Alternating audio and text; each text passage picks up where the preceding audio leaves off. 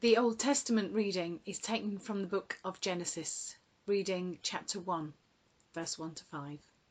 It's titled Six Days of Creation and the Sabbath. In the beginning, when God created the heavens and the earth, the earth was a formless void, and darkness covered the face of the deep, while a wind from God swept over the face of the waters. And then God said, Let there be light. And there was light. And God saw that the light was good. And God separated the light from the darkness. God called the light day, and the darkness he called night. And there was evening, and there was morning. The first day. The Gospel reading today is taken from the book of Mark, chapter 1 and reading verses 4 to 11. John the Baptizer appeared in the wilderness, proclaiming a baptism of repentance for the forgiveness of sins. And the people from the whole Judean countryside and all the people of Jerusalem were going out to him and were baptized by him in the river Jordan, confessing their sins. Now John was clothed with camel's hair with a leather belt around his waist, and he ate locusts and wild honey. He proclaimed, The one who is more powerful than I is coming after me. I'm not worthy to stoop down and untie the thong of his sandals. I have baptized you with water, but he will baptize you with the Holy Spirit. In those days, Jesus came from Nazareth of Galilee and was baptized by John in the Jordan. And just as he was coming up out of the water, he saw the heavens torn apart and the Spirit descending like a dove on him. And a voice came from heaven You are my Son, the Beloved. With you I am well pleased. Thanks be to God. A reading called Metanoia repentance. There's a powerful word that Mark uses. It's in the fourth verse of the first chapter of his account of the life of Jesus. On this occasion, it's used about John the Baptist. Now, we normally translate it with the English word repentance. Mark wrote in Greek, and the word he uses is metanoia. And there's a problem here because when we hear the word repentance, we tend to think of the past, don't we? Of focusing on things that have gone wrong in our lives.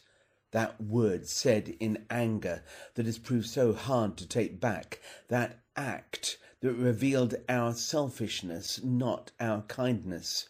That thought that revealed the darkness in our mind. But metanoia has a deeper and more profound meaning than that. It invites people to look to a new future. A future where old mistakes are left behind and new possibilities open up. It does not ignore the past, but it looks towards a better, more hopeful future where things are better, where we are better.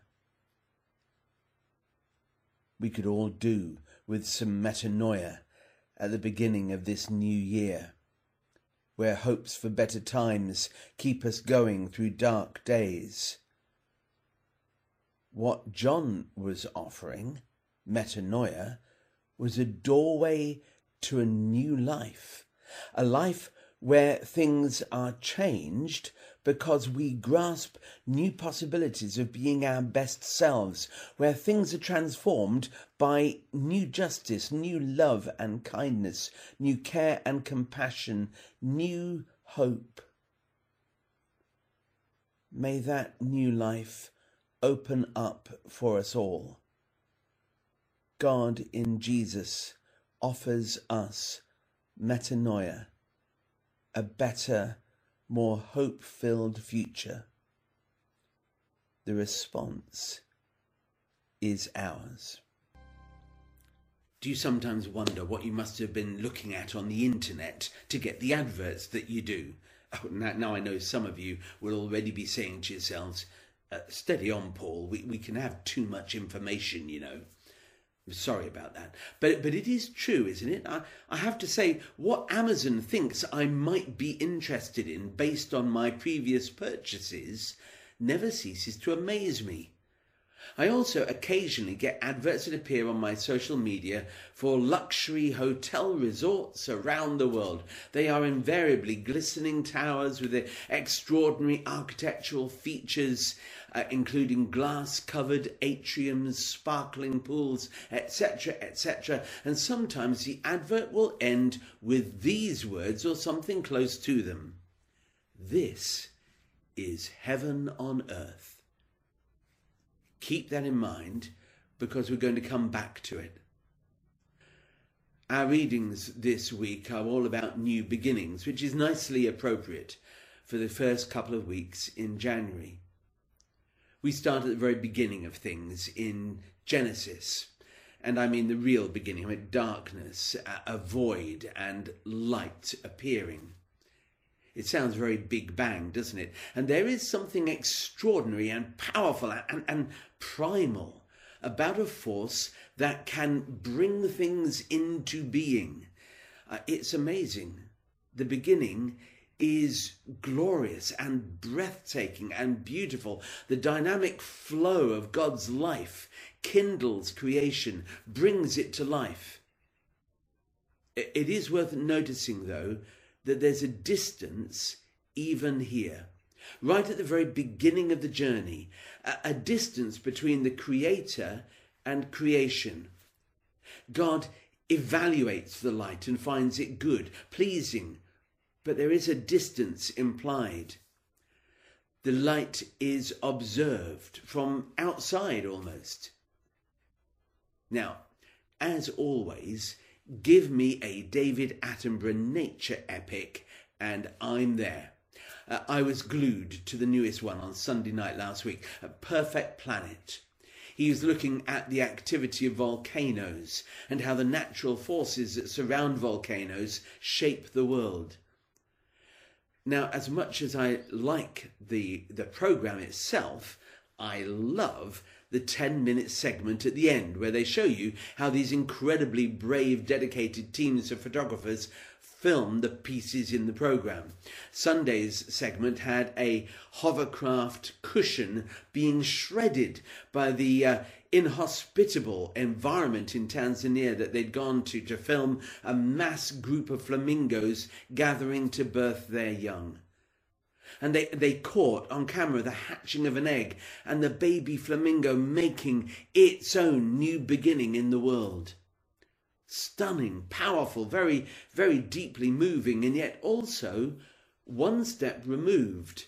Uh, we couldn't feel the scorching heat or take in the smell, which I'm guessing must have been pretty horrendous actually. Beginnings are glorious and messy and powerful and scary and full of potential. But we need to move on. And our second Bible reading takes us to another new beginning. John, the, the messenger, appears out of the desert to call people to a new life, a new beginning.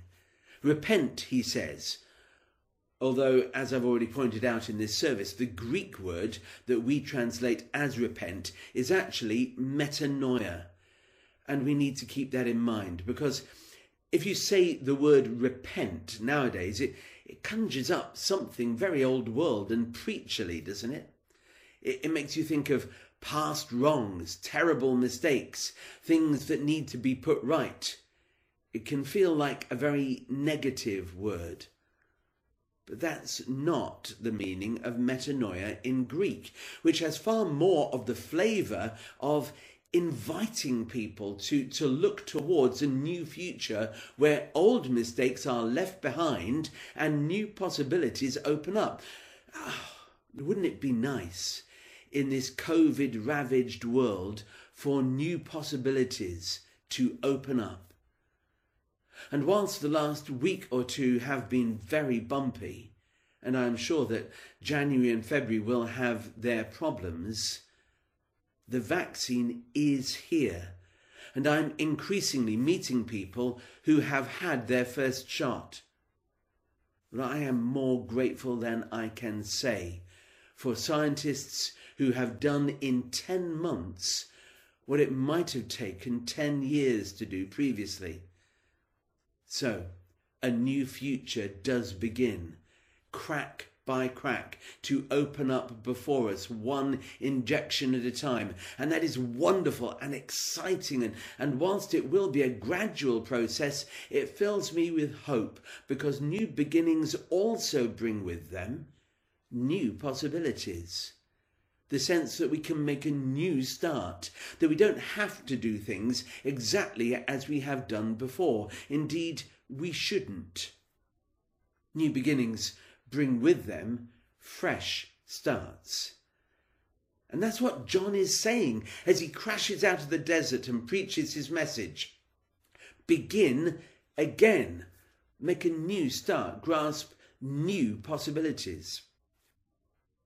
And at the end of this passage from Mark's Gospel, someone new appears from Galilee and asks for John to baptize him. And of course, it is Jesus. And as Jesus is baptized, something extraordinary happens. Mark tells us that John sees the heavens torn open and, and a dove descending heaven coming to earth with a new beginning in mind. Now, let's begin to pull everything that we've been speaking about together.